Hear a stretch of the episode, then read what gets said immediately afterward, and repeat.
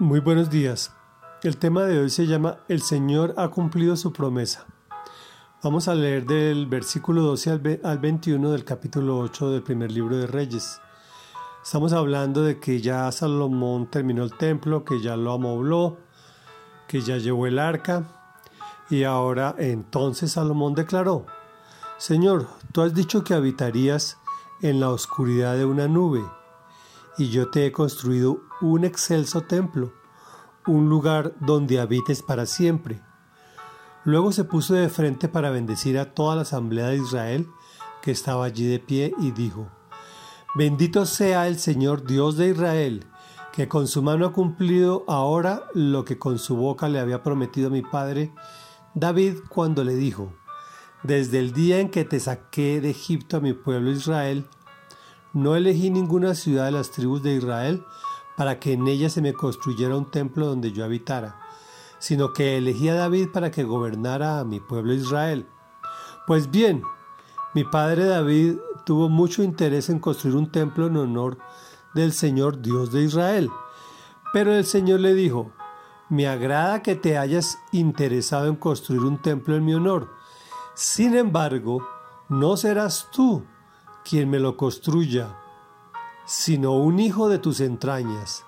Él será quien construya el templo en mi honor. Ahora el Señor ha cumplido su promesa. Tal como lo prometió, he sucedido a mi padre David en el trono de Israel y he construido el templo en honor del Señor, Dios de Israel.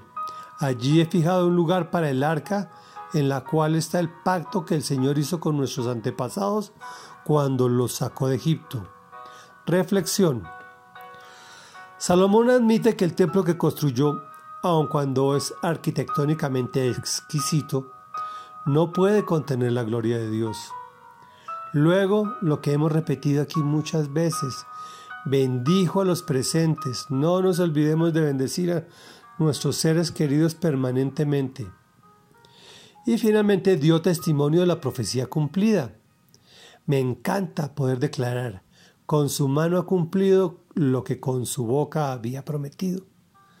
¿Sabías que hoy en día, si te dispones, si recibes al Señor Jesús en tu corazón y lo confiesas con tu boca, te usa para muchas cosas, entre otras profetizar y también para confirmar, pues el, el profeta habla más del pasado, de lo que dijo Dios en sus promesas en la Biblia, que del mismo futuro. Por supuesto que también dice que va a pasar más adelante. Si pasa tal cosa o se hace tal otra.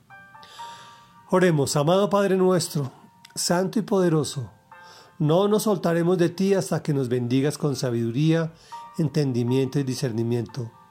El verdadero templo que quieres habitar es el que diseñaste e hiciste con tu propia mano, al cual soplaste aliento de vida con tu Espíritu Santo, que es, somos todos nosotros.